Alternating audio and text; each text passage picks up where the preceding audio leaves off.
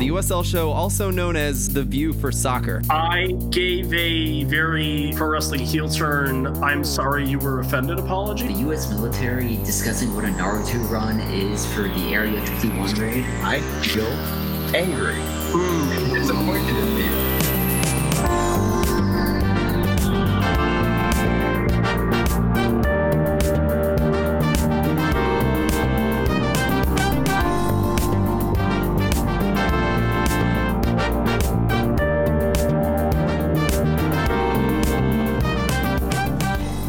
Welcome, everybody, to the USL show. This is Phil, and I have a special guest. Jeff Rueter is here from The Athletic. I've talked to about him a lot. I've talked to him some. Uh, try not to bother you much, Jeff, uh, but you're finally on the show, man. Welcome to the USL show. Yeah, it's uh, it's good to finally be here. I, you know, there was a certain point where I just assumed I wasn't going to be on the USL show, and I would just write about the league and I'd listen from afar, and that'd be the end of it. But no, it's good. It's good to actually be here. Good, yeah, and thanks for coming on for sure. Um, yeah, you've written a lot about the USL in the last year or so. What kind of made you?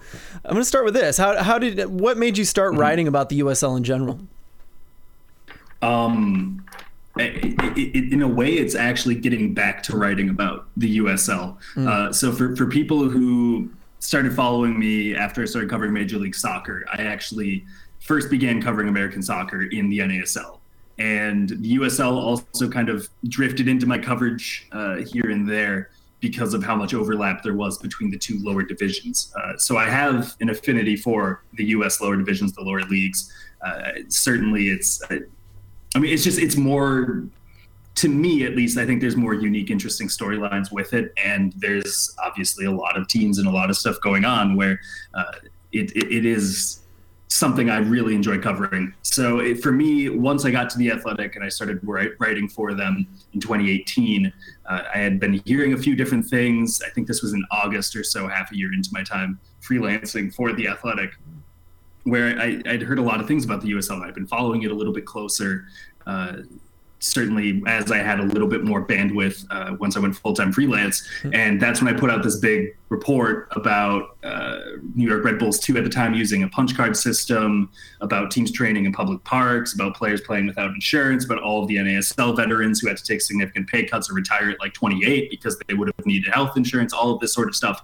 And I put out a, a report that I think the, the, the number one comment on that was please cover the USL more. Hmm. So as a result, I ended up really getting into it a lot more. Uh, this coincided with a couple of changes at USL headquarters, which made them much more accessible to cover as well, just in terms of actually being able to get answers. Whereas in the past, it was a little bit uh, touch and go because I mean they expanded so much over the last two years as the league itself has. So uh, as a result from that, da da da da da. Now we're about 20 months in advance with no soccer being played in the month of May, and I'm still out here covering the USL. Yeah, and and to back you up, like I, I, was reading through a lot of your stuff to kind of prep for this, and yeah, you you mentioned the NASL a lot in all of your articles, and I first of all, I love that. It's something I'm not as familiar yeah. about, but of course, it has parallels to the USL now, which is in some ways why you're writing about it now because mm-hmm. it is starting to fill the roles. It's not even up to that level, but it's starting to fill those roles in some ways. Um, but I thought it was interesting too that you waited till you were no longer freelance to write about the USL. And I thought, I thought that was my first thought when you started writing. I was like, I hope this continues. I thought maybe the Athletic would not let you write too much about the USL. Sounds like you have free sure. reign in in some ways, but I wanted to ask you about that for sure. Yeah, no, it's a totally fair question too. Uh, first, the NASL. Uh, it was the first league that I covered so in depth. And I think what was different, the biggest difference about the NASL from the USL is that the USL is weird. Don't get me wrong, but it's weird in comprehensible ways. Like you can kind of envision the problems that are going on. The NASL was players getting traded for buses or for busing to and from games in a hotel block. Players yeah. or coaches getting fired at the airport because they didn't win the final game of the season.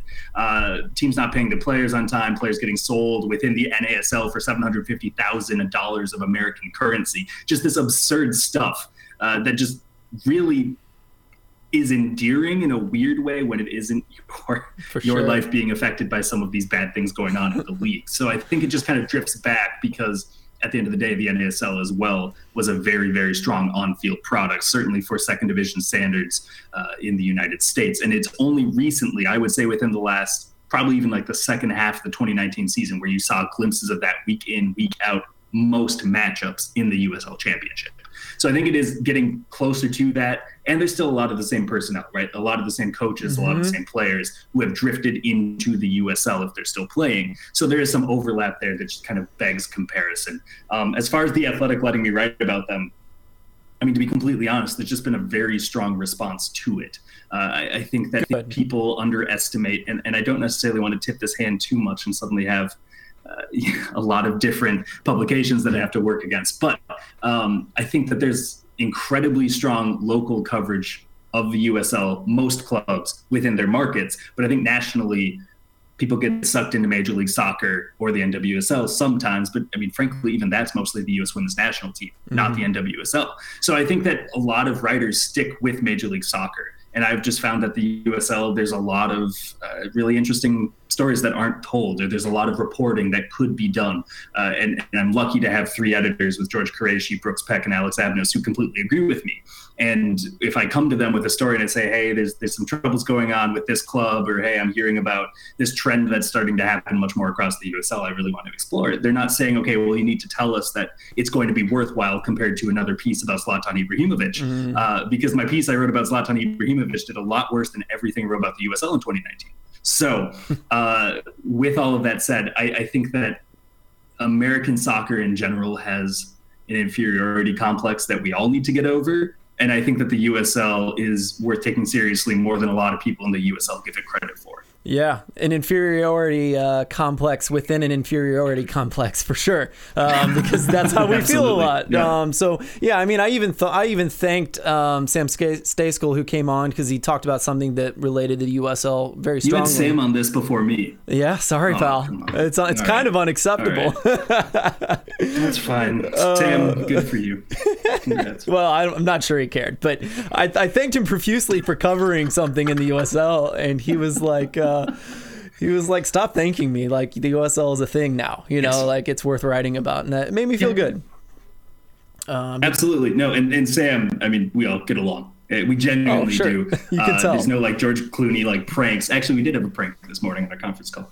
Uh, but uh, no, Sam's great, and I'm, I'm glad. But Sam is right. Like, I mean, it's legitimate thing. It's not us driving out to a U8 team in a random town of America and writing about one kid who's really cool hmm. and then putting it in the athletic. It's not something like that, you know, like it's it's professional soccer. Yeah. Like we can cover professional soccer in the country that we're writing from. Yeah. It's not that bad. Yeah, and you'll be able to uh, I'm going to move on, but you'll be able to reference certain names in the USL that you wrote about in the athletic that'll get huge at some point. Um, you know, we're going to talk mm-hmm. about that a little bit later here, actually. But I want to start with this coach's survey because I think it was my favorite read, which is like it sucks for you because it's not something you probably were like, oh, my prose was perfect. No, it's um, oh yeah yeah. It was just like cool information to kind of dig in on, and so I'm gonna kind of list all the topics that you you put in there.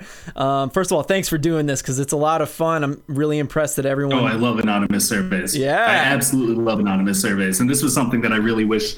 Uh, again, my my ex loved the NSL. I wish that I could have oh, done an yeah. NASL survey because it would have just been insane. But but this one, I mean, 34 out of 35 coaches wanting to participate. I'll take it. It's awesome. I wish Neil Collins would have, but aside from that, and you called him out, I believe, actually. Um, I, I, love it. Yeah, I didn't. A didn't publication, I warned them ahead of time too. Uh, mm-hmm. Uh, every club knew that if they didn't participate, they would be listed, uh, and only one did. To be fair, Neil Collins could kick my ass, so like it's fine. There's no both. beef with Neil Collins for sure. He's a big former professional center back. I'm afraid of him. and a bar fight, I'm very afraid of him. But anyway, let's go on. Agree. Well, you mentioned uh, best and worst away days, uh, fan culture, better, best conference, uh, best players for MLS, mm-hmm. best acquisition of players, underrated, overrated teams, I think, or players. Oh no, those were players. Yep. Best coach, baseball stadiums, pro rel, MLS to uh, MLS two teams to League One uh, scouting League One for players, USL coaches uh, to MLS, top change mm-hmm. needed in the USL. That's all of those things. Tell me some of your favorites, I'm, and I'm going to ask you about one or two of my favorites. Uh, I, I, think that the just the funniest thing that came from this was that the survey I sent the survey out in February. So we're still four weeks away from the regular season. There were some coaches who were waffling and saying, like, I want to wait till the final day because there's some questions like favorite off-season transaction where they're like, well, who knows if in the second to last week uh, before the season starts, we're going to have like a fantastic transaction that I want to talk about, which is fine. I get it. It's totally cool. As long as they fill it out, I'm happy. Yeah. And one of the questions was who's more likely to come out of retirement to play for their team, Tim Howard or Landon Donovan? and the, the, the feedback for it was just scathing. People telling me it was a stupid question. Yeah. People telling me that it would be a make a mockery of the USL if either happened. Uh, I think that 19 of the 34 said that neither would come out of retirement. One brave person said both, so Landon, the clock's on. And three people said Landon, but 11 said Tim. And those 11 were right. And the fact that this came out after his first start, where they blew a 2 0 lead against Indy and lost 4 2, uh, just made it a little more fun that that was what came from it. So that was something that I really enjoyed.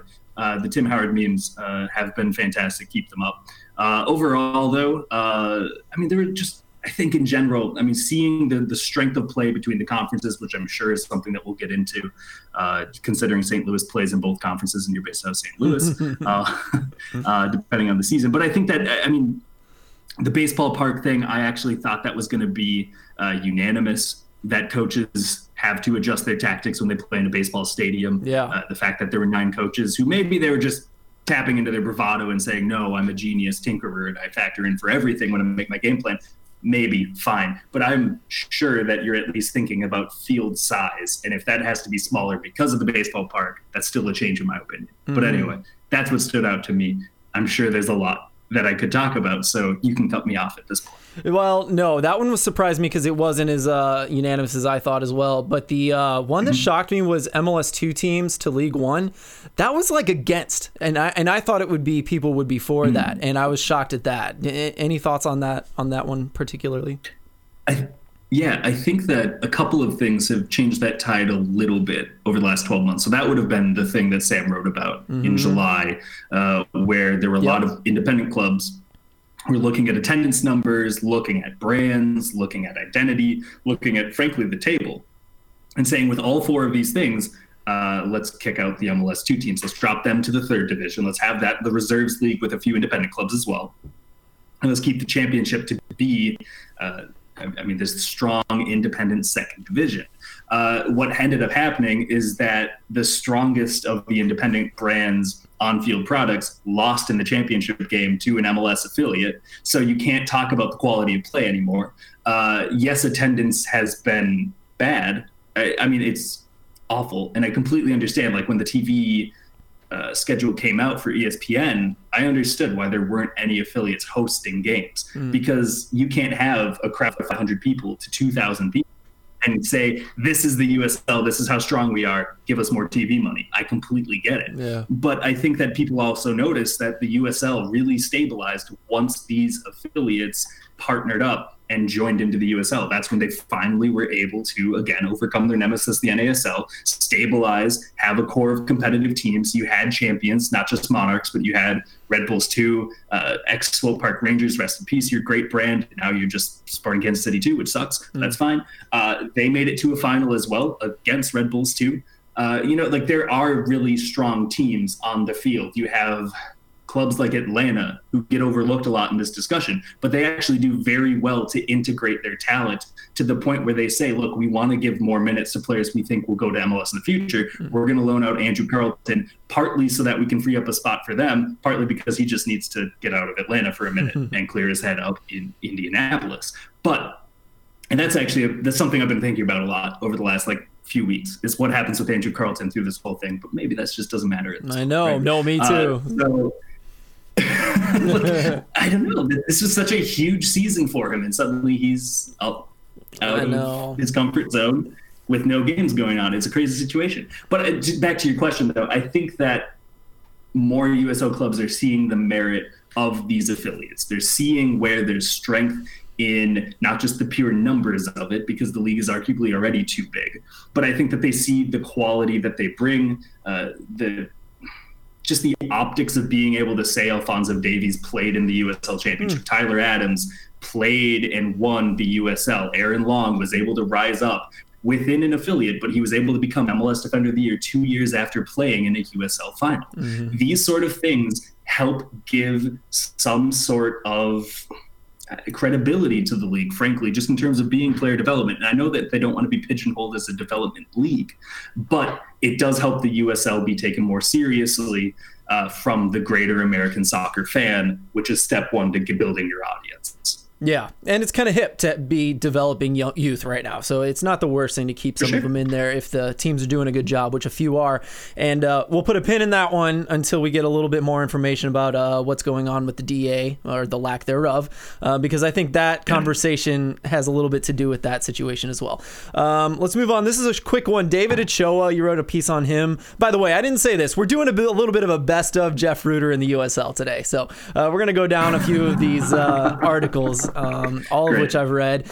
Um, David Ochoa, you wrote something about him. Um, we can kind of also mention, I know you're up to date on a lot of the youth in the USL right now. Uh, Jose Gallegos had a, a, real coming out party in uh, the preseason there. Um, these guys have been coming up in the USL and, and, getting better there, and it's going well. It's hip to talk about it, like I mentioned. Do you think David Ochoa had a yeah. chance to start in MLS this year? It, it, didn't look too good at the beginning. I have a hunch so I think a part of why he started the season back with Monarchs may have had to do with the fact that he was a lock to be on that United States U23 roster for mm-hmm. Olympic qualification. So if you're not going to have Ochoa as your slam dunk yeah. starting goalkeeper, it doesn't necessarily make sense to have him with RSL for the first couple of weeks um, with the senior team. So instead, you look at it, and, and RSL slash Monarchs is probably the only club who truly looks at it as one club, whereas yes, Monarchs is a different brand, but they do treat it very seriously at both levels, where they say, okay, let's start him there, let's get him his reps, let's let's uh, kind of ease him back into the season. We'll give MacMath, I think, ended up starting the first couple of games for RSL or Putna, take your pick. Um, they went with MacMath, but you give them the first starts with RSL. You have some momentum, so you're not messing with the senior team uh, in terms of their goalkeeper, their starting goalkeeper throughout the season. You see Ochoa go off, he plays well, he comes back, and then he's able to fight again to become the starter at RSL. I think that he would have probably. I think MacMath is okay. He's a he's a really solid, I, I, I guess, wins above replacement kind of goalkeeper. I think that he's strong, but for a team that wants to find, you know, a, a 5, 10, 15 year starter who also is already a U.S. Youth International staple and has the potential to be moving on to other leagues for a transfer fee, that's probably the player that you're going to be giving as many chances to as possible. I think that there's a very real chance he would have worked into that, and now who knows? But who knows if there's going to be a season at this point, right? Yeah, like, right. Uh, I think that Ochoa did have a very real chance. I think he's a very talented goalkeeper. I think that he showed.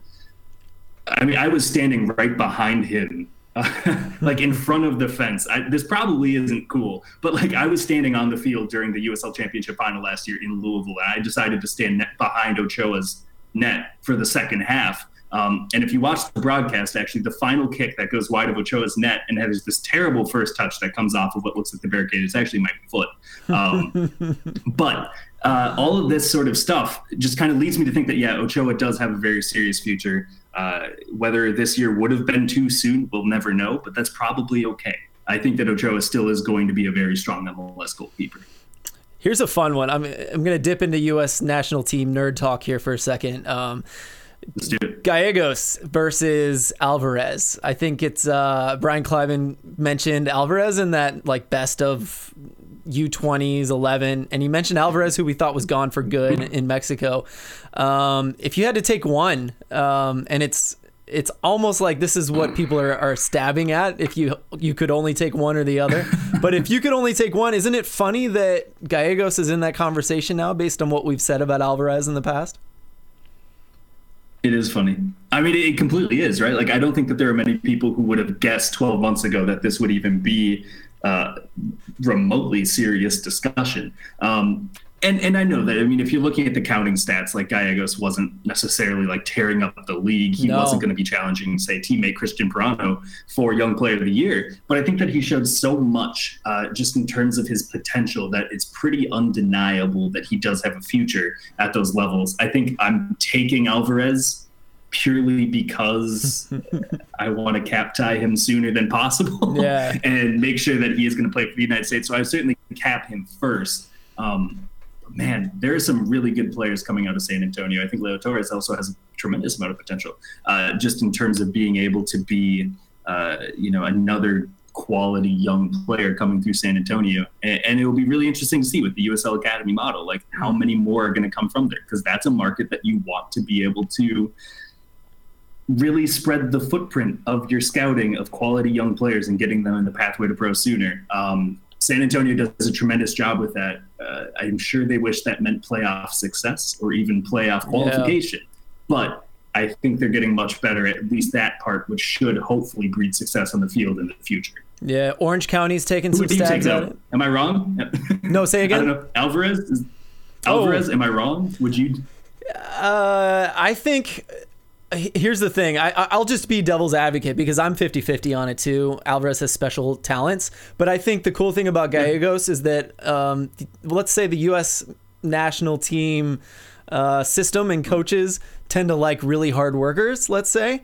And Peron, or uh, Sure, sorry. so they go back to the grassroots. Yeah, yeah, yeah. Yeah, Okay. and so Gallegos is a much harder worker than Alvarez. I think it's pretty clear just by watching him. Yeah, and and Gallegos has a lot of the the gamer mentality in him. He doesn't have the left foot that Alvarez has, so that's the downside. But if you want a guy that's Sure, going to work his butt off in defense as well as offense, I think Gallegos is your guy. That's the devil's advocate advocate in my in my mind at least. It's a strong one. No, I mean it, it genuinely is something that like takes thought. Yeah. it's not necessarily like you know, if a publication were going to say which pool of the U.S. men's national team was going to win a game, would it be the players playing in MLS or the players playing the rest of the world? You know, like that's that's not a compelling discussion. Yeah. but this, I think that you know, Gallegos Alvarez, you know, like there's very serious merits. I think this is something that I'm actually really enjoying about the USL more over the last year or two. Yeah. is that you're seeing more of these players where you can have these kind of like to like discussions uh, instead of just saying.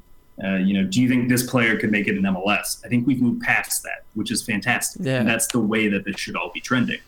I completely agree, and and that's what I love about it. That that is a compelling argument, even though they're in totally different leagues right now, um, and that's one of the best things about um, soccer being a world sport for sure. Um, moving to the next um, article, six big questions about the East, six big questions about the West. I'm going to combine one article into one question for you. How's this?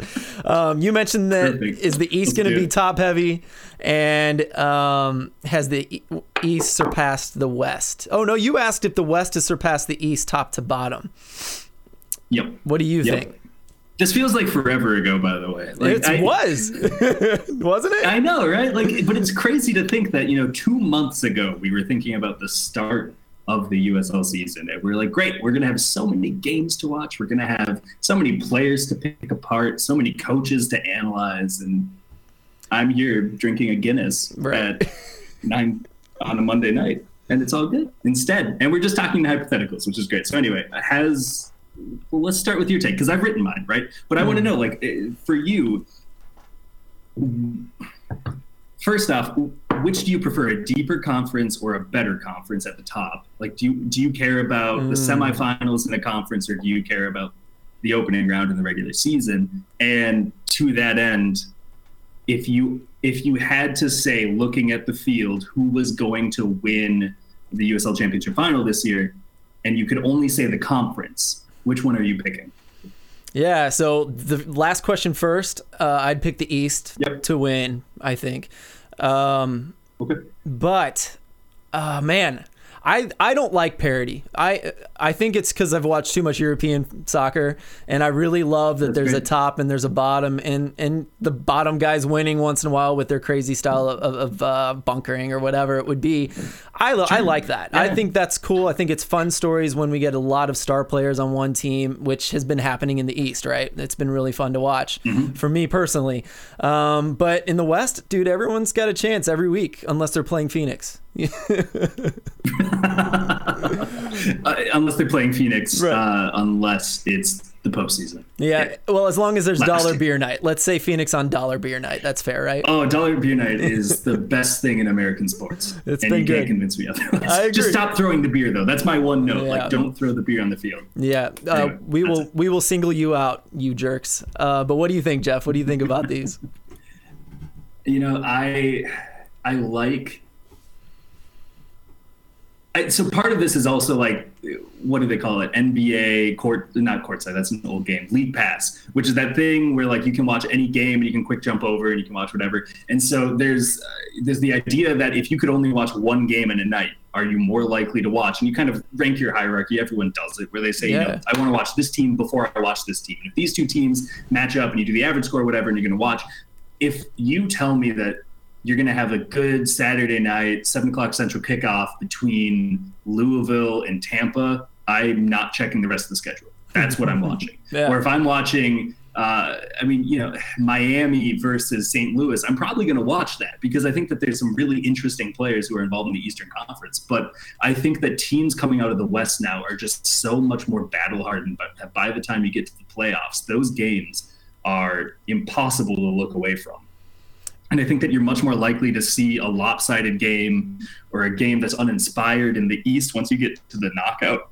And I'm not necessarily a big playoff wonk. I think that open table is the way to go if you're going to determine a true champion. But if I'm covering a league with a playoff system, I have to care about the playoffs. And if I mm. care about the playoffs, I want the best game possible. So I think at this point, I saw enough last year in the Western Conference playoffs to make me think that the West was going to repeat and win their second title of the last, what is it, eight years now? Um, I don't think it was a fluke. I think that there are a lot of really good teams in the West. And if I'm being completely honest, Phoenix is just unstoppable on paper. So I would probably just pick the conference with the best team in the league, and Phoenix is the best team in the league in 2020. Yeah, yeah, and that's that was my second thought for sure when I said East, but uh, I agree with you. And and the way they reloaded was pretty smart. If if it worked in their favor, it doesn't always, but the moves were right. It seemed Right. like so.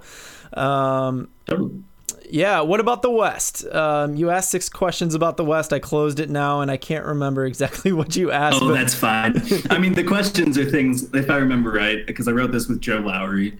Um, great writer. Good choice, yes. For sure, if you But uh, I think there was new coaches. There were a fair amount of new coaches this year in the West. Uh, you've got Landon launching as one of the new coaches, I guess, with Loyal. Um, you've got Can Anybody Beat Phoenix? Uh, you've got my very well documented now appreciation for what Mark Lowry is trying to do out in El Paso, uh, which steals some time gives me so much crap for, but that's okay. Um, I was right. I don't know. It was great. They made it to the Final Four last year. That's what Yeah. I predicted. I and, love it. Uh, they lived up to the hype. It was great. So I think that was the West. I think that the East has more potential for drama once you get to the conference semifinals. But I think the West is so deep. I think that you've got teams even that missed the playoffs. Let's see, like San Antonio, who on paper look like they really should be in the playoffs. Yeah. Uh, you've got retooling. You've got questions about like what's New Mexico going to do in year two. Uh, what is John Pascarella's coaching identity like at OKC? Because that's a club that always has the budget to compete. That's kind of stuff that's really interesting to me. And who knows if we'll get to see that? But those were the questions, I think, roughly. Yeah, um, I want to jump to the Mark Lowry one because I didn't know people gave you crap for it. I guess that's going to happen when you're in your position, but I loved it. I, I think Mark Lowry's really cool. There are a lot of coaches. I think I tweeted recently that I think he would be in the conversation for top five USL coaches for sure um, since he's been in the league. Yeah, you did. Yeah. And the coolest thing, and this is what you point out the most, I would say, uh, in your article, is that he's trying something no one else is trying. He's trying to do the tiki taka soccer. He's trying to have possession, the most passes in the league. What second to Louisville, and then there's a giant gap, right? So um, I love it because. I think it's harder to win that way personally. Um, but I admire him doing it. Um, you kind of mentioned that. You mentioned a lot of coaches, when there's pressure on, will stick to a counter-attacking style because you think it might be more likely to win. So, yeah, those are my favorite things Yeah. about Mark. But you talked to him. So, what was that conversation like?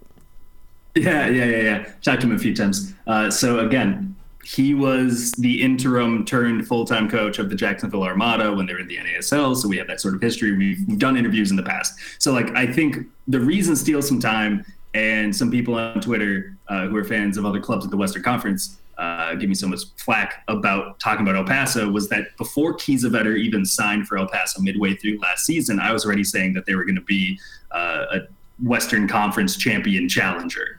Uh, because purely of Mark Lowry's coaching acumen, and then they couldn't score a single goal. and so everyone was like, "What are you seeing? What are you talking about?" Yeah. They made one correct signing, uh, which was correct for about three months, and then who knows where Jerome Kiesewetter went once like September rolled around. But uh, that sort of thing. I think what I like about Lowry is that much like Marc Dos Santos, for people who have been following the USL for a while, or just soccer in North America for the last decade, Dos Santos is beloved by every single player that he's had um, because he's able to motivate them and really empathize with them. I think in a way that other coaches just don't.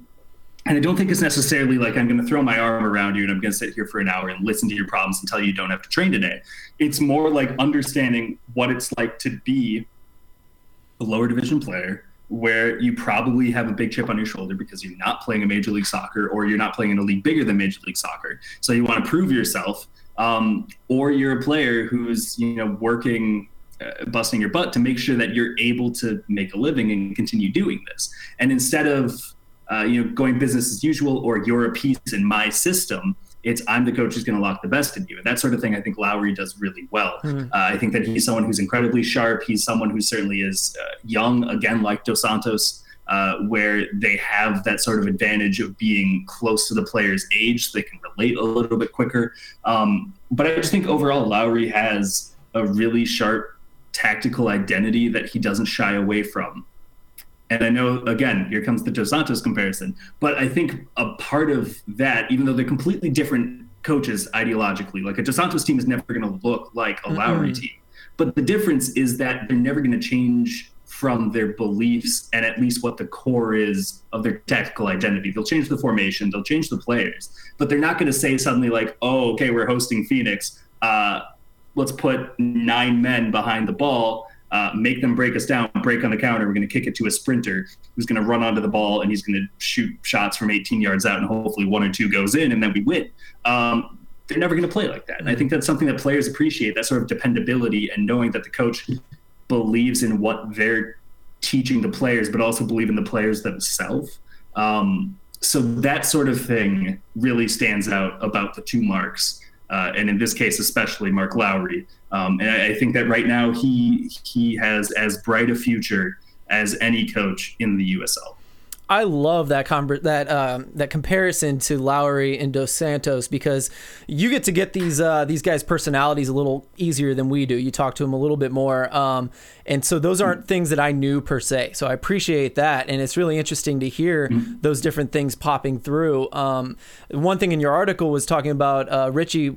Or was it Ryan? Richie Ryan. Sorry, he was saying how Richie uh, Ryan, yep. Lowry will stay and just study other teams long after training hours. And so I found it interesting that that's something that Ant Pulis was big on here in St. Louis, right? Um, yeah, yeah, he was. But I think there's something really special, and it's like a special personality that's able to get the most out of guys like you mentioned with Dos Santos and and Lowry. That um, perhaps I don't know for sure, but Pulis seemed to be lacking that, um, and it just gets results. It's so weird that it works so well, uh, but it does. Yeah, The the it really does. Go ahead. Yeah, I, I think overall, I mean, the, just the more, and this is something too, right? The, the, coaches who are more confident. I know that this is a week in, week out results business where coaches are a little worried, but the coaches who are more willing to tell their players, like, no, I'm not going to suddenly throw you a brand new tactic four days before a game because the matchup's intimidating. Um, the coaches who are willing to actually stick to their roots and Bob Lilley their way through a season, you know, that sort of stuff keeps you in a job. Uh, the coaches who are willing to hackworth their way through. I mean, like I can name you, Pulis is another one, but I can name you these coaches, right? And I think everyone can point to the coaches and say, like, that's an identity, that's a philosophy, that sort of stuff. Um, and the ones who don't have a really tough time staying in these jobs. And it, it's this weird. I know we talked, we joked about the inferiority complex, but it does go into the coaching ranks as well, in my opinion. Oh, I for think sure. that there's some serious points where the second you start questioning yourself and say, okay, but I know I've seen the 2005 Champions League final where Mourinho played this way and Porto was able to knock off all of the giants of Europe, I'm going to play that way too. You're, you don't have FC Porto's roster, yeah. you know, and I know they're knocking off giants, but they're a giant, right? I, I, think the ones who are able to say, these are the players I have, this is the philosophy I have, where do they mesh together, and we're going to build around that instead of panicking week to week. Mm-hmm. Those are the coaches that always have the most success. Yeah, I like that too for sure. Um, you know, we mentioned Pulis there as one of the coaches that sticks to his guns, and it did work in the Open Cup in his defense for sure. Mm-hmm. Um, I know this is a bit yeah. of a homer conversation in that you wrote about them perhaps uh, with an MLS team on the way, not having a USL club yeah. in in the following year, which sucks if this year doesn't happen and that mm-hmm. happens. Um, as a side yep. note, a personal note there, but I thought it'd be interesting to talk about the difference between that and Sacramento because Sacramento seems to be it's going to be the same same organization, right? And so in my head, I, I keep thinking some teams will, let's say Chicago, Chicago Fire, you know, the, the, strikers are still right there, and so a great um, DA academy over the years, and then the Fire started their own, and they're both still doing okay, right? Um, St. Louis could have a yep. situation where Scott Gallagher is still around while the MLS academy is still around, and so um, I don't see that happening Absolutely. in Sacramento though. Um, but what what's your thought? Thought process on all of that. Um, it's it's looking like St. Louis might yeah. be headed that way. So the, the, the tough part about Sacramento to St. Louis is that Sacramento itself is going to be moving up like an Orlando City situation yeah. five years ago, six years ago now. Wow. Um, where and they still haven't made the playoffs in MLS. That's crazy. Uh, but it's a situation where the whole organization, the whole operation is moving up. So Sacramento might have the luxury of just selling their USL rights to the highest bidder if they don't want to field an in-house affiliate. So they're not thinking about am I going to be able to keep another academy? Am I going to be able to sustain an affiliate in Sacramento, which is by the modern definition of Major League Soccer, a somewhat small market, yeah. right? Uh, so I, I think that from Orlando became Louisville from that rib that was left in the USL hmm. Bowl. And I think likewise, you might be able to see another club jump in when Sacramento leaves. But with St. Louis, the difficult thing is St. Louis first already knows that the MLS team isn't coming until 2022. Second, they know that while there are a lot of common links when you look at minority owners in the MLS group, when you look at key employees or whatever between the two, there's overlap, but it's led by a different group. Hmm. So uh, in that sense, it's a very it's an entirely different club, right? It, it's a very similar situation at that point to what's going to go on, what's currently going on in Austin, and what next year will go on, I'm sure, yeah. in Charlotte. And it was going to be very interesting this year to see what the Miami FC, I said the, thank you, uh, what the Miami FC was going to be able to do uh, to withstand the barrage of interest in Inter Miami, considering they themselves were a brand new club in this league, even though they were established in other leagues. So that was going to be a really good litmus test and something I was really looking forward to yeah. following this season. I was going to go down to Miami on a weekend when there are going to be both games going on and see like how's the city doing. And I don't know if I'll get to do that, but I think a big part of that was there are some big questions about whether or not the USL can live independently from MLS within the same major market. And St. Louis is going to be another case like that. Yeah. Charlotte would be another case like that. Austin doesn't look like it will be, but it might be another case like that, right? And you're looking at Gallagher being a strong independent academy as well, being a nonprofit, having all those kind of legal ramifications if they were going to try to be absorbed into the Carolyn Kindle Betts owned group. Um, all of that sort of stuff matters. And all of that sort of stuff needs to be sorted out. And frankly, with how many different things an MLS organization is thinking about, that probably wasn't going to be a priority unless they had so many other things figured out, which it doesn't look like they have from what I'm hearing and from what I'm seeing. Yeah. So in that case, do I think St. Louis FC could live on under its separate umbrella? It might be able to, right? I mean, like it's it's not in St. Louis, so there is a little bit of distance. Having spent five days down there, sure, yeah. uh, last year down there from Minnesota, of course, south for other people. Um, but you know, I, I think that yes, you could have, and I, yes, I think that there is a successful blueprint where you say the MLS team is going to take the Cardinals fans, it's going to take the Blues fans, it's going to take the this is the best team in town, this is the best team I can see, whatever. Yeah. And it's not necessarily going to go for the this is still professional, it's more affordable, and it's great for the family. And I loved being at the stadium twice last year. Uh, I loved being able to hang out with the Louligans. I thought that there was some really good. Uh, I mean, the facility is fantastic out there too, especially by USL standards. So, like, could you absolutely? But that's a question for ownership. And when you have ownership that is split between the two different operations, sorry, this is a long answer. No, but when I you get it. have ownership who are wearing both hats at the same time, they're going to choose the hat that can probably rake the most money if they set it on the curb, and that's Major League Soccer at this point. Hundred percent. You nailed so many different things in there. Uh, first of all, me and the soccer goose from Charlotte have been crying on each other's shoulders digitally because of a lot of these things you're bringing up, for sure. Um, but you nailed sure. it. Yeah, yeah. Um, they're different groups, and it kills someone like me and Ben um, because we want to see our team that we love so much move on to the next level, and it's just not going to happen that way. It's looking like, but um, you really nailed it when you said that the Blues fan, the Cardinals fans, those are the ones going to MLS, and it has been so infuriating. You'll see Louligans probably weekly during the season talking about how how come no one comes out and watches this game. This team is awesome. This team is fun.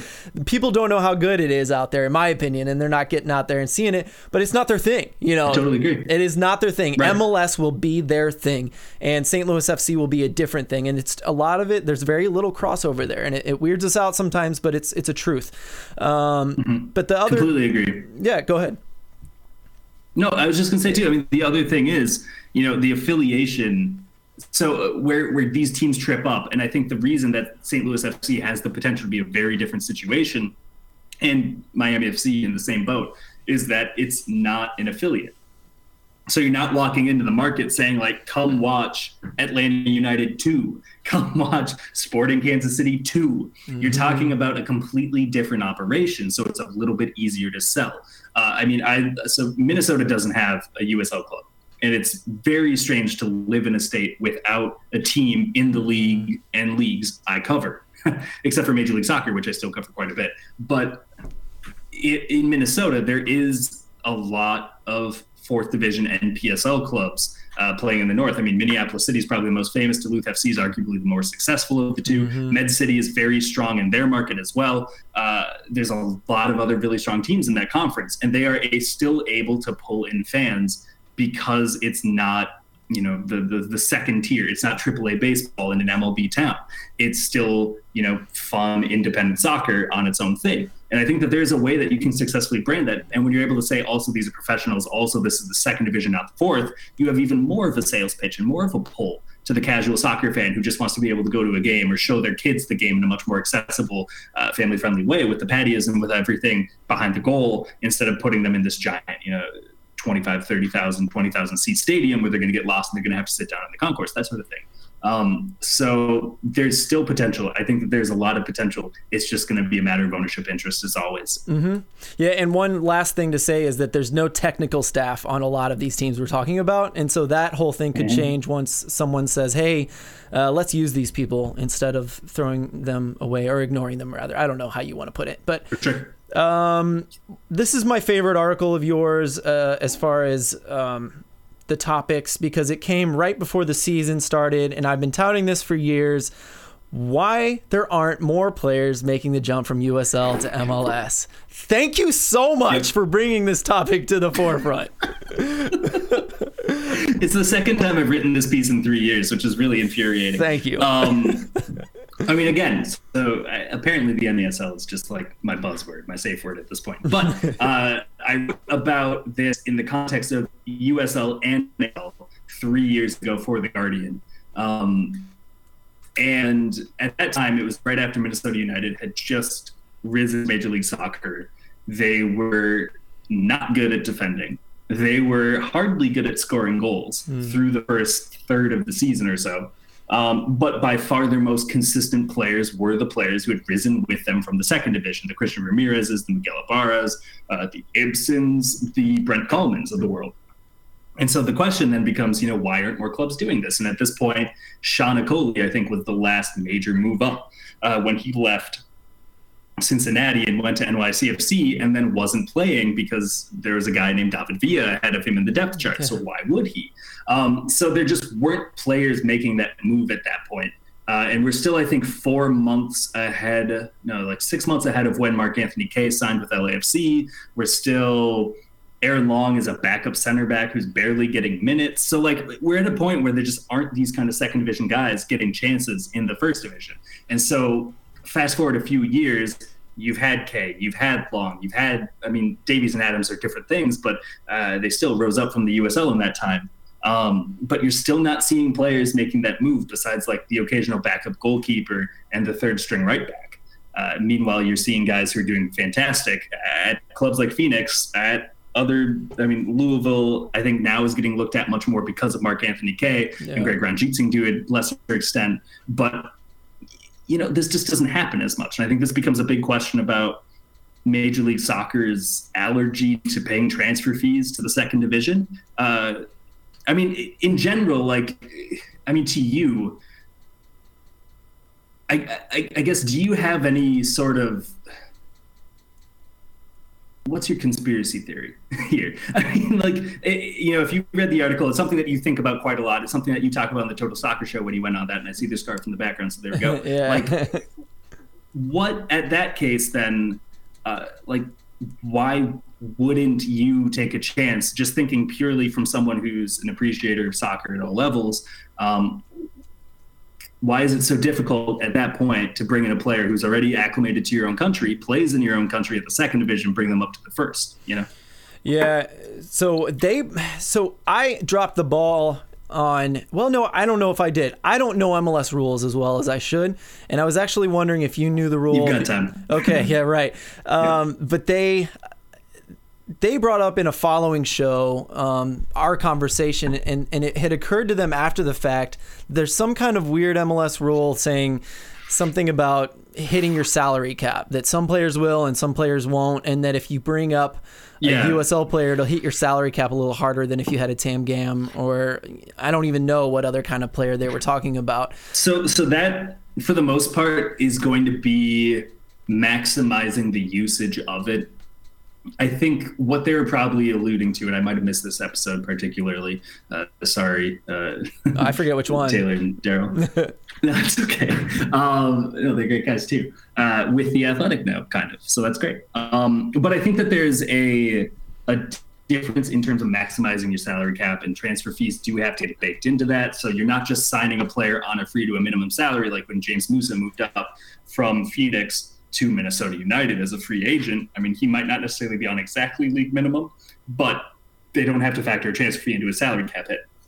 Whereas transfer fees do affect that. So if you're signing a player to the league minimum, or let's just say eighty thousand dollars, and you pay a meager transfer fee of thirty thousand dollars, right? Which is like compared to what you're having to pay to get a guy from the second division of Germany is like nothing, right? Yeah. But uh, if you bring in that player, suddenly he's a hundred ten thousand dollar player. So then you start overthinking it, and you're saying, okay, hundred ten thousand dollars. Well, I could stretch that, and I could put you know hundred to this guy, hundred to this guy, and maybe I like that more. So it just puts that extra wrinkle of thought into it. There isn't necessarily like a this league hurts your salary cap more than the other league sort of thing. In general, transfer fees are transfer fees, salaries to salaries, and adding those two things up coming up to numbers which will always be compared to each other. Um, but the difference is, would you rather not spend league minimum on a guy that you think is going to be your second string left back? Right. Or would you rather put that extra forty thousand dollars towards the salary of a guy that you think is going to be a starting midfielder and upgrade that by forty thousand dollars worth, uh, which might you think makes a bigger difference in the front half of your team? That's usually the, the kind of uh, arithmetic that these teams are working through. Without a doubt. Um, you mentioned conspiracy theories. Dan Egner had some really good quotes in this one. And uh, this quote, it- it's a little bit of a long one, so I apologize. But um, he says, I think there's a stigma that if an MLS club pays a transfer fee for a guy who joined a USL club for free, they're admitting that they have missed him. I think that's an interesting point that he makes there. Um, and I, if I had a conspiracy, I think that would be kind of a legitimate one. And I think that that ego part of it is something that I mean, especially like. So I think that there's a part where they say these are usually players who, by and large, the players who make the move up from USL are players who may have gone to college in the States um, and spent a couple of years playing second division soccer, got better as players tend to do when they start playing professionally, and now look much better than they did when they were 22 year olds, right? Uh, and I think that clubs look at that as, oh, we didn't scout the super draft well. And we're at a moment of MLS now where not only is it highly unlikely that all of their super draft picks will sign with the MLS club, it's rare that clubs get more than one player out of the super draft. So now they're looking at it and saying, okay, well, we passed in the third round of the year where this guy undrafted and now suddenly he's tearing things up at New Mexico United. I don't want to pay 60K for that guy because now I'm admitting I can't scout the super draft, which is just absurd to me. It like blows my mind. Kills me, yeah. But I think that's that's a lot of what Egner's getting at at that point is that it's ego, it's validating their scouting instead of just saying like, look, he wasn't ready at that point. He's gotten a lot better playing in the championship. And now I want to be able to make that move. Or maybe he's playing well in League One. I like him a lot. I'm going to sign him to a two year deal and I'm going to guarantee to loan him to the championship for the entire first year. Yep. Not think about him, put him on roster spot 31, and then loan him out for the year. And then we're going to just check in again at next year. And if if he doesn't work out, I loan him again. If it does work out, suddenly I have a guy on league minimum who is even better than he was already. Yep. No MLS club thinks like that. Know. blows my mind. I know. Nobody does this, but they should. You're preaching. You're preaching to the choir, and, and I understand the skepticism because this is a bit of a new thing that the U. that the championship is a measurable quantity, right? And so we know how much better a, a player gets. We can compare him to, say, the U20 World Cup and what he can do there. And those players often go to somewhere pretty nice, honestly, if they can do really well in the U20 World Cup. And now a lot of those players are coming from the USL or the MLS development system. So um, we've got German clubs looking at places like the USL. We a lot we get a lot of plays in in uh, the Netherlands on YouTube, from what I hear. So um, you know, it's a thing. and That's big. That's yeah. huge. it's a thing, and MLS Yeah. clubs need to realize that there that it, it is a possibility. I think the early adopters might get a year or two on the rest. Um, but you know, the last thing I'll say about it is that we almost got to see Adam Jahn get a shot at Atlanta United, and uh, I'm not sure we're going to get that anymore, right? I know. It's uh, and and he's such a like for like player with Josef Martinez. Basically the same I think guy. that was the thing I was most excited about. right, like you just think of Adam Jahn as like the American Josef Martinez. Everyone said it the entire season. Now he gets his shot. No, but I mean, like it's it's interesting, right? Like you, that would have been such a fascinating case study because Atlanta did not have the cap room to sign another, you know, sign Daniel Sturridge, which was everyone's pipe dream from, you know, he's not at Liverpool anymore, is he? Trabzonspor. Um, I forgot. you know, they wouldn't be able to do that sort of thing. So it probably would have been Adam Jahn. Or maybe it would have been JJ Williams or something. But like at that point, it's just so fascinating to be able to see these guys who were scoring goals in the USL last season, in both cases actually with Williams as well. Um, and see how they would do in an attack that is always lauded as the best. And now, like, no, they're not going to break goal scoring records like Martinez, but could they have done 15? And if they would have gotten 15 goals between the two of them, what does that do for USL Championship players moving forward? Yeah. And we won't know that. You know, So it, you're right. It is really unfortunate. Exactly where I wanted to go with that, though. So thank you very much. That's we just need a guy to prove it, and then perhaps we'll get more chances. Dan Egner at Real Salt Lake, um, who we mentioned a minute ago, is giving that a shot. And not only that, he's trying to get the, the pyramid going from uh, you mentioned it, League One into Championship, and so that's really cool. I like that he's doing that. Um, what what's the guy's name? Gonzalez. Oh, I, Well, there's Arturo Rodriguez that's who I'm thinking um, of. at North Texas. Yeah, yeah, yeah. Uh, which I think that would have been really cool too. And that was, uh, I mean, that's not done, right? Like, there's there's still like, look, they'll find a way to play something in 2020. I still very much believe. I think that there's too much at risk for owners just to say like, look, we're going to forget about it. I think that there's going to be some sort of USL product in 2020 still. Don't quote me on that in two months when this all escalates, right? Like this is just with the facts that I have in front of me. But uh, at the same point, I think that with that, that's a player who is clearly well was voted the best player, the most valuable, whatever, in the third division. Now he gets moved to the second division. Maybe he wasn't going to start right away, but maybe he would have worked his way into it as RSL needed to call up some guys, or maybe he just trained his way into the starting lineup for Robinson Olave. Who knows? And if you have that sort of thing go on, can he make it all the way to RSL? If not next year, the year after that. If then he comes in next year, becomes like a five goal, eight assist guy, could he have continued that progression? Everyone would have loved that. Mm-hmm. There's still a very real chance that that all happens. But we need, like you said, we need to see that case. The NASL finally broke through with Christian Ramirez making that transition to uh, Minnesota United in 2017 with Major League Soccer uh, as the team moved up and then he led the team in goals that season. Uh, still, actually, that 2017 season, as bad as it was, Ramirez's goal total that year is more than any other loon has scored in Major League Soccer in any single season. Mm-hmm. So, like, there's still some success with that. And then Stefano Pinho moves up to Orlando City, and he doesn't do so great, but the NASL's dead too, so they're not going to sign NASL guys. So the USL is kind of next, and you need that sort of guy. Sean Okoli didn't get that look. Matt right. Conley certainly wasn't going to get that look. So you need to be able to find someone. Lancaster didn't get that look this year. He got loaned out before the season even started. Yeah. So you need to find that guy who's going to be able to make that. Mark Anthony Kaye, people are willing to write off as a one in a million because he was a former TFC Academy player in Toronto. Um, so you just need to find that guy. It's that easy. Juan Tejada, we're looking at you. Yeah, right. I like that. Um, but the common denominator here is that these guys didn't make it in MLS, a lot of them, and then they got better in the championship. Like that's the admission that we need to break into people is that it does improve yes. players. It makes them better pros. It makes them better players, more talented players at that. Um, moving on, uh, let's go straight down.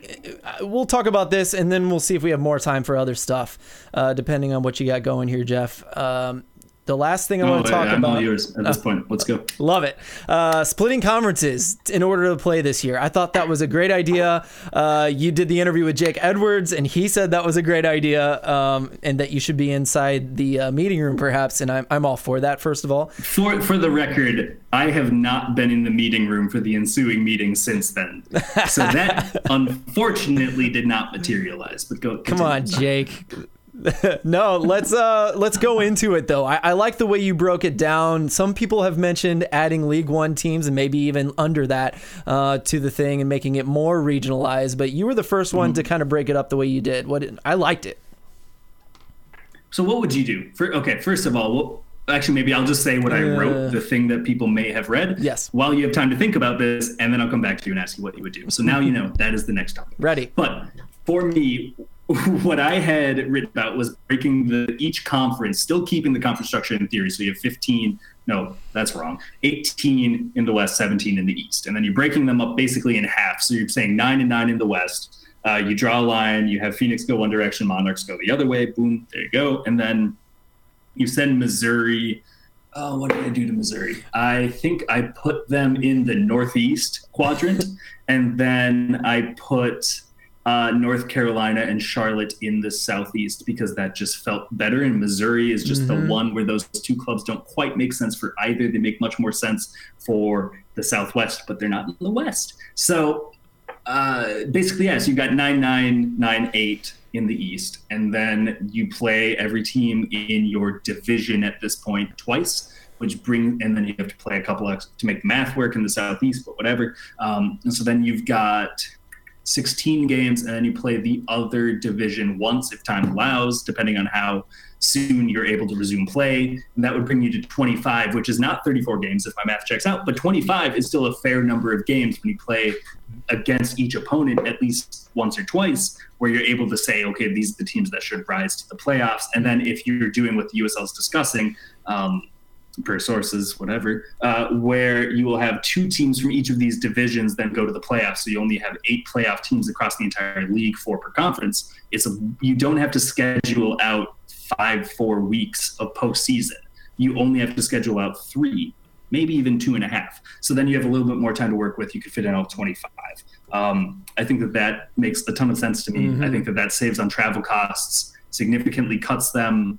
Um, the first one result of the season and then the extra result for Tacoma and San Diego. Really fun games. The fans loved themselves. Those points didn't count. I think that you just need to reset the clock, especially because you had two teams that played an extra game. Mm-hmm. So I don't know how you work that into the math because suddenly you would have Tacoma and San Diego at 27 and the rest of the league at 26. Um, so I would just scrap them, which is unfortunate, but San Diego can still say they got their first result or whatever. It's still fun. Uh, but then the results mean more when you come back from this all, as every single result in soccer, win, lose, or draw, will mean more once we get to see soccer happening in our backyards once again. So yeah. I think that you have some forgiveness from the fans and from the media if you were to scrap those results purely because of the situation where we're all just so thirsty for soccer at this point. Yeah. So that's what I would do. And I think that's I mean that's what the front runner was at least 3 weeks ago in the USL we'll see what they come up with when they're able to resume. Phil, what would you do? Uh, first of all, I think that's probably the most likely thing to happen because USL tends to be pretty practical about their decisions. And so I think that is a very practical way to go about it. And I think it's the way that probably business wise they should go about it. Um, now, me personally, I'm a huge fan of the Open Cup, and I would love to see multi levels compete with each other for the rest of the season. And if it makes it easier in some ways to regionalize it one step smaller, you know, let's say we only have like four or five teams in one region, if we can slip a League One team in there, heaven forbid, if we can slip a NISA team in there or something like that, wouldn't that sure. be so much fun? I think that'd be really cool. And and in some ways, without without the the league separation. Um, NPSL, I you know I talked to some of their people once, and the way they run their um, their league is there's different divisions. Uh, I think that's the word they use. It doesn't matter. You know what I mean? Um, and that division just decides yeah, yeah, what like, they do. You know. And so, yep. if they want to play two games each, if they want to have five friendlies on top of that with whoever the hell they want, they can, and they do. And I think that would be a good way to go about it. Just hey, this region wants to add this team and this team into their play, just do it, you know, and, and just see what happens. Now, that's not very organized, but it sure would be a lot of fun. No, it's okay. And I think honestly, if you're willing to just break the conference thing, like I think it's so tough to be able to say like they'll bring in League One or NISA, but like why does Missouri have to suddenly start planning flights out to Hartford, Connecticut? Right. right. when they could just be playing against Monarchs or they could be playing against uh, some of the North Texas teams or whatever, and you can just say like, look, it's closer, it saves us on travel costs, and we're going to be able to play these teams more often because we won't need four days to recover from the travel plus the game uh, plus training. So you're able to speed it up quicker. I think you could break the conference mold. I don't think you need conferences this year. I think that things are so weird and so broken already not just in soccer, but just like in society, where yeah. people will just be like, look, you don't want to have conferences? That's okay. That's cool. Just put five different groupings of teams that make total sense in terms of geography for the clubs themselves. Mm-hmm. You say two per make it to a playoffs, or we don't have a playoffs, but I think everyone wants a playoffs. So then you say, okay, we'll we'll do this, we'll do play in rounds, the best teams, whatever. I don't think you need conferences this year. I, I, think I'm with you where like if this makes most sense and you say, hey, we've got these seven teams ready to go, everyone's willing and eager to pay for travel, busing or flights or whatever to get to these stadia. I don't think you need to necessarily say, yeah, but Missouri is technically east, even though all of the teams are closer to some of the west. Mm-hmm. Um, I'm just picking on Missouri because one, you're from there. too. uh, it's the problem state right now. If you're trying to make the map, and I, if I remember right with my piece, like that's just like a hilarious like cut to try to include them into the East. Like it just looks terrible. Um, I don't think you need to do that this year. I really don't. And then you go back to East West next year, or you do the division thing, or you do whatever you want next year. You Jake yeah. Edwards. You you can do whatever you want with the vote of confidence from your owners. I just think this year you need to get soccer back on the table, finding ways to make travel costs cheaper and more stomachable for all of the clubs involved is going to make that happen a little bit quicker as soon as you're able to. Yeah, let's continue with Jake Edwards doing whatever the heck he wants uh, within reason. Um, he, I want to stick with your interview. Uh, first of all, great job. It was it was fun to watch. I enjoyed. You hit all the hot points. It was perfect. Um, Pro Rel, man. You know, he came back to the two or three year thing is what he would quote like to do or something to that to that liking. Um, what do you think? Let's talk about Pro Rel, man. Do you want like my personal opinions or do I want what I think could Mm. happen? Let's yeah, let's say best case scenario. What could what could happen? What could happen? Um, what could happen? I, I think that you would need to get a baseline level of buy-in from League One. So this is something that I'm looking to hopefully report out, and someone's going to beat me to it now that I've got this out there, but that's fine. I'll retweet it. And the idea is that you're going to not just need to be able to reassure. Uh, I mean, who finished last in the conferences of independent clubs last year? You know, like let's just say Hartford. Like they won't. They're going to be better, right? Because they're in year two moving forward. The new coach looks really good, all that stuff. But I'm just going to pick on Hartford. So let's say Hartford was relegated after the 2019 season because they were, if I remember right, sorry if I'm wrong, the lowest finishing Eastern Conference team that wasn't an MLS affiliate. Mm-hmm. So you drop them and you bring up Greenville Triumph. Okay. So if that's going to be the maneuver, um, you don't just need to make sure that Hartford doesn't lose sleep over the fact that they feel like, okay, third division is worse than second, even though the TV contracts aren't really that different. Yeah. Um, but it's an optics sort of thing to sell it to the market. You need to make sure that Greenville Triumph is going to be able to meet the minimum standards of uh, the U.S. soccer sanctioning, which is third division, your stadium needs to have at least a thousand seats. Second division is 5,000 seats, technically. So you can put some waivers. Leagues are able to put in as like a certain limit of waivers and say, like, yes, this club has four, but it's only four, right? Like, it's not that bad. Hmm. And so you get a waiver for that. It's not just saying, like, okay, we have a 20 seat stadium. They can play games. Please let us have this. Okay. So you have that sort of stuff. You also have owners who, third division, I think they need to have $10 million, if I remember right, of expendable income. Second division, it's 20 and so you're already looking at okay well our, our, our main owner isn't that rich so how are we going to be able to operate this under federational standards these are the questions that you're going to need to be able to answer before you can truly get pro rel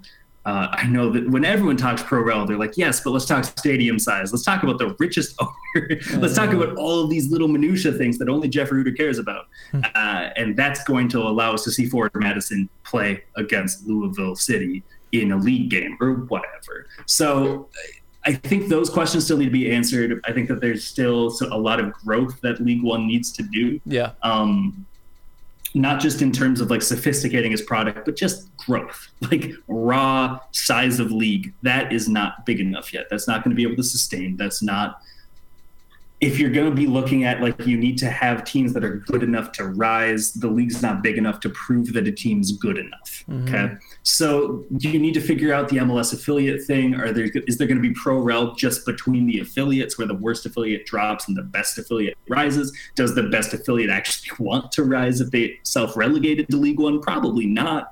Um, so there's a lot of mess that happens with that. You can copy Germany, where affiliates like uh, Bayern Munich 2 doesn't promote or relegate Ajax, young Ajax in Holland doesn't move up and down the table, that sort of stuff. Like you Barcelona can come B. up with all these yeah. disclaimers if you want.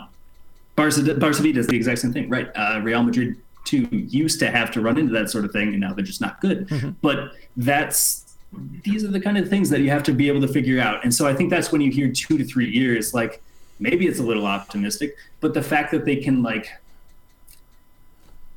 a person let me rephrase that a person in Jacob Edwards' position understands that he can't just say like maybe we'll try it next year if there's a zero percent chance that next year could happen. He's not in a position where he's allowed to do that. The league is uh, too big for that to happen now, right?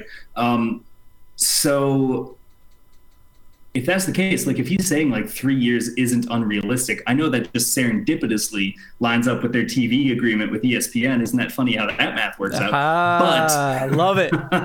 Love it. Uh, these are the things I didn't say during the broadcast that I'm thinking immediately. But um, that's a huge selling point to ESPN, I'm sure. So if there's a way that they're able to say, look, like I know that you're not getting MLS involved yet, but if this is such a ratings bonanza and this is something that American soccer casuals love so much, and the fans in the markets like lose sleep over and pregame a little heavier because they're worried about it, or have to find a babysitter when usually they bring their kids to the game because they're gonna be so stressed. Like these sorts of things, like you want this game in this country, you want to broadcast our games, therefore you have to pay a little bit more. Mm-hmm. If it works like that, they'll find a way to make it work. Yeah. And they can't say that. They shouldn't say that because that's too cynical.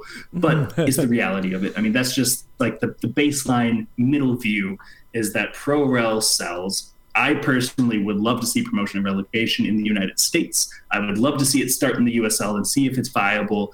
And if it's very viable, sky's the limit at that point. Yeah, and, and I like that as the next question, like leading in.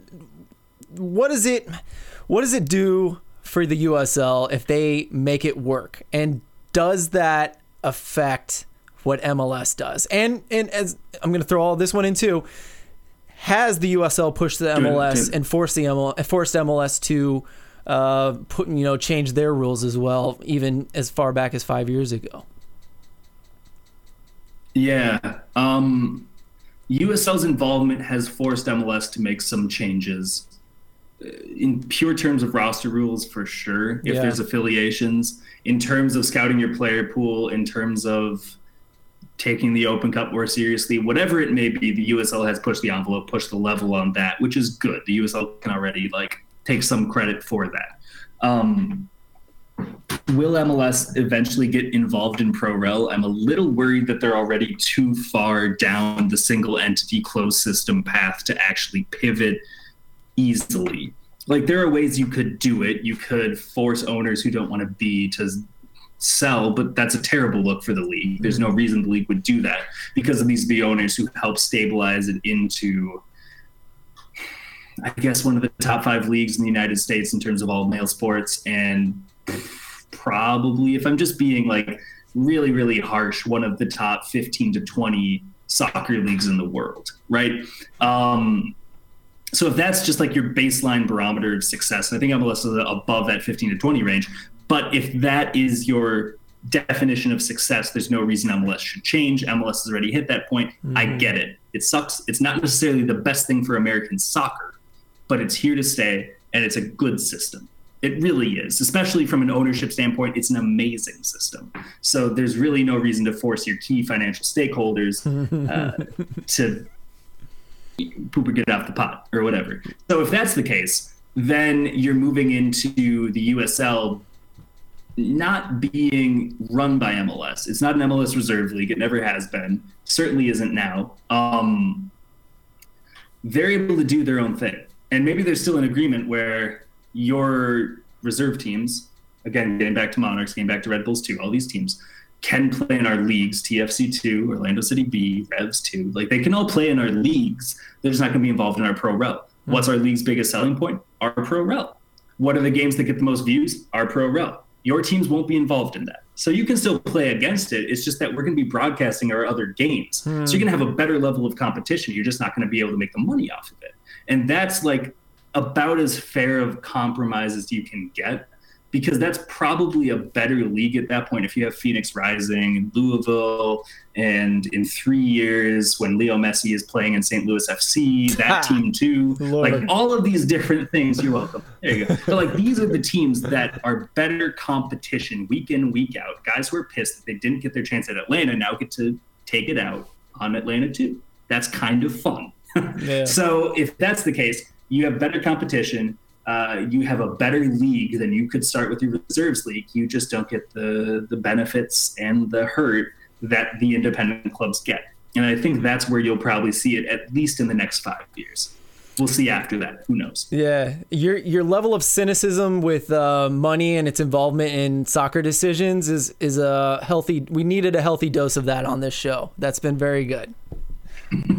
okay. Yeah, I know it's not fun, right? But, No, but it's yeah, right. at this point, it, it, it no, it's just you know, it, it's it's interesting because I I'm still in a dual role where I cover Major League Soccer and the USL by my own personal choice, um, and and that is.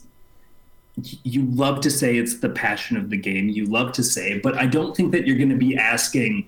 Like I'm a AFC Bournemouth fan over in England, right? And I don't think that you're going to go up to AFC Bournemouth ownership and say like, ah, but the love of the game. Your team was in 18th place with nine games to go. Just relegate because it's cleaner, it's better for the optics, and it just makes English footy work better. They're not going to do that because it's not fair. So they're going to push for a way where you have 22 teams in the Premiership next year. Hmm. Like it does at the end of the day come back to owners and their money, unfortunately.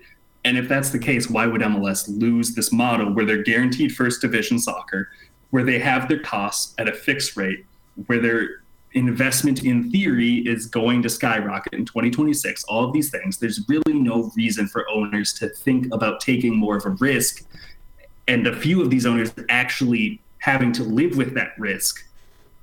Not yet.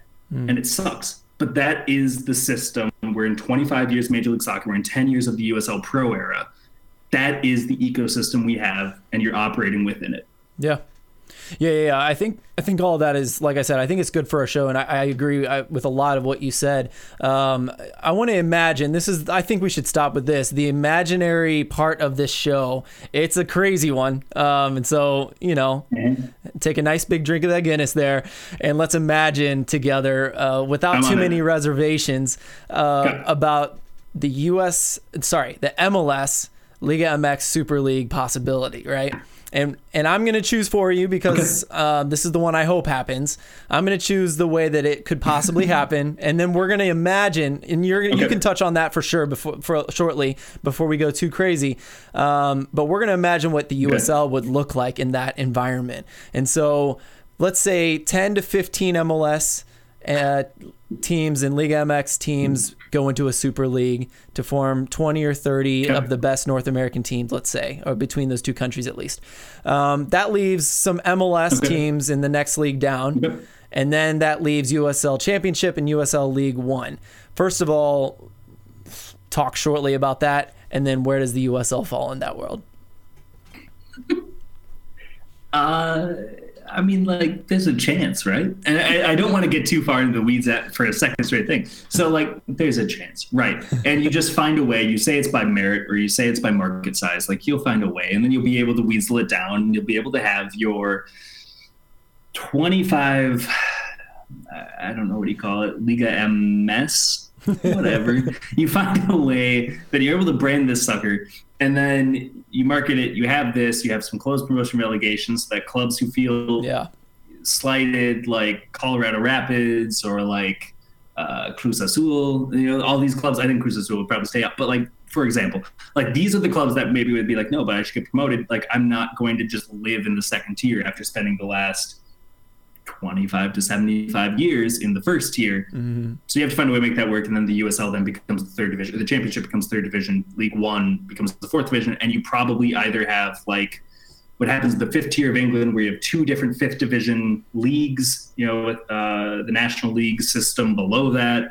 Um, and so then you have like the playoffs where you have the American playoffs cut down on travel and the Mexican playoffs, and then the finals go, and the winner of that final then plays in the promotion final or whatever. You'd find a way to make that work. So yes, it's feasible. How's that? Mm-hmm, yeah. Is that more optimistic? Yeah. Okay. Great. At best. Yeah. I, again, I'm, I'm feeling the cynicism, Jeff. but let's say it's happened. I'm just, I don't know, man. Yeah, no. Objective I mean, journalism, we'll call it that. I like it. That's good. That's good. Um, but yeah, if that were to happen, um, do you think USL takes a step up in that situation just because MLS, the second tier of MLS, mm. and the top tier of USL, they wouldn't look so different anymore, would they? Not necessarily. I think competitively, they'd have to be looked at similarly but I think the bigger issue, if I'm oh, putting on against my, again, my just like pure middle road objective journalist viewpoint, is that Liga MX and MLS could have these discussions without the USL at the table. Mm. Because yeah. Liga MX runs the Ascenso. They run their second division. They're able to look at it and say, like, okay, well, they have to be included. But MLS and USL changed their verbiage this year. Instead of saying a five year agreement when they first signed it in 2015 to run through 16, 17, 18, 19, and then press releases in 2020, it's been a very subtle change. But they've started calling it a year to year agreement. so there isn't a reason for the USL to be at that table uh, if you're purely looking for the cleanest process to make this happen. And so if this happens and, and Liga MX and Major League Soccer are able to sit down and say, like, look, we hashed out an agreement, you guys are on your own now. And you're still in the pyramid in terms of like hierarchy and sanctioning and all of this stuff that only about 20 of us in the country care about.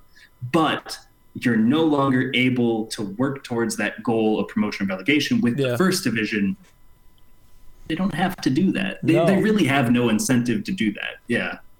Well, I, I'm okay with that. And, and I, I was actually assuming that's the way it would be, to be honest with you. Of course, they're not going to have a, a seat at that table. They were never, ever, ever going to have a seat at that table. Um, but what I'm Right. saying is the USL has a history of dealing with grassroots soccer. You know, Ryan Madden has to take my calls once in a while. And so um, they have a connection, right? Sure. Um, so um, Yeah. MLS isn't good at that per se. In fact, actually, I would say at times they're bad at that. And Right. it's going to become a lot Sure. more of a regionalized type league if they had a lower MLS, you know, and they're not used to dealing with that. I think the top USL league versus lower half of MLS, it's just that culture is going to be there right off the bat for the USL teams, and they're going to know how to roll with that, and they won't be disappointed. They're going to come out and be ex- as excited as ever. And then when the Open Cup comes around, That's those true. teams could kick the crap out of those lower MLS teams. So it's just, I think that's an interesting Yeah. world that I've been kind of dreaming about a little bit since that news has come out. what else happens in that world? I mean, like I want to hear about that. Like, I mean, like, so you've got knockout games. You've got more motivated. Suddenly, I'm just gonna say like Louisville, Tampa, Phoenix, uh, San Antonio, whatever.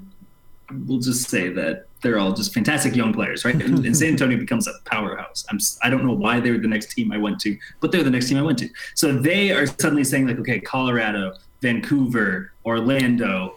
Uh, who else has been at the bottom of the East for a long time now? New England, like these clubs, like these are the teams now that's our level. Of course, they're going to be motivated, but like, what else happens in that ecosystem at that point?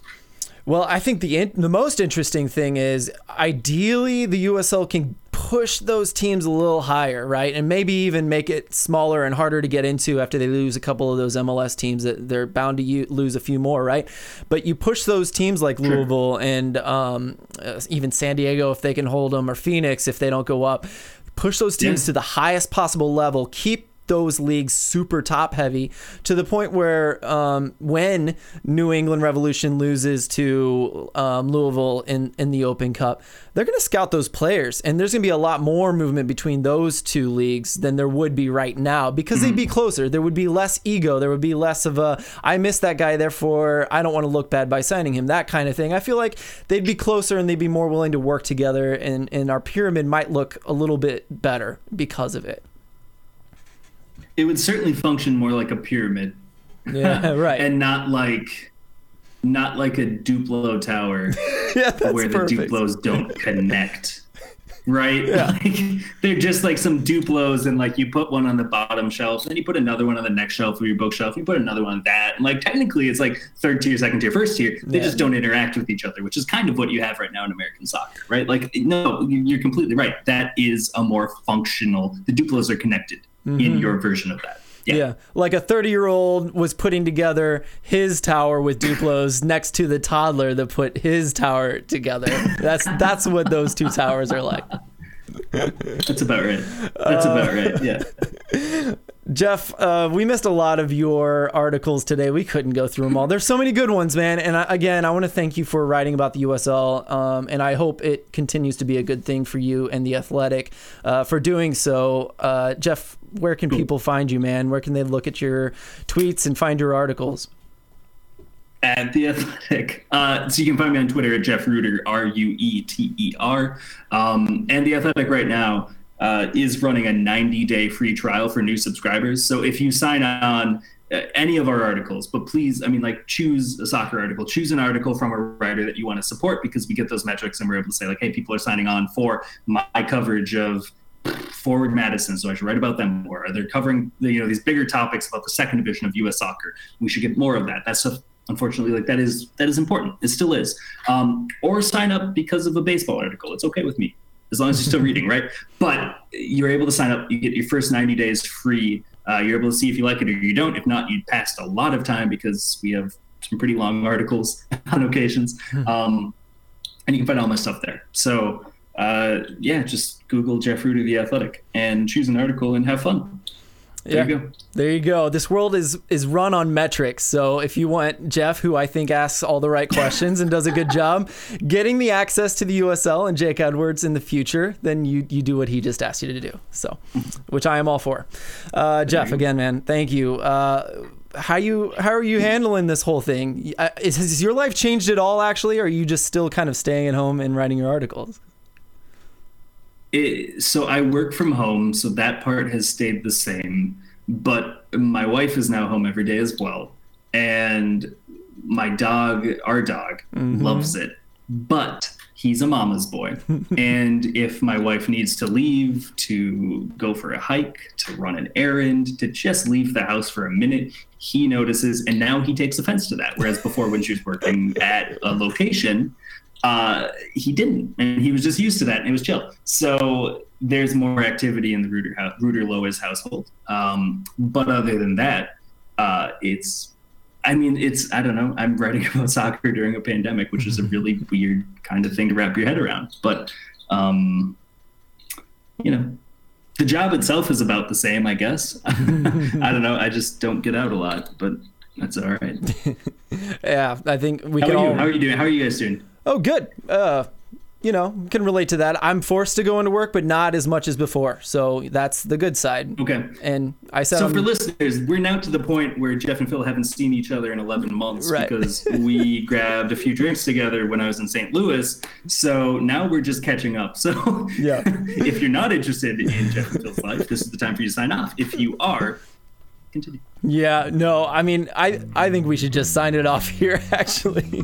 um, but yeah, I hope everyone's enjoyed it. We've gone about an hour and 25 minutes, so it's been a long one, but we got to geek out pretty good. So uh, one last time, thanks, Jeff, and we'll talk soon.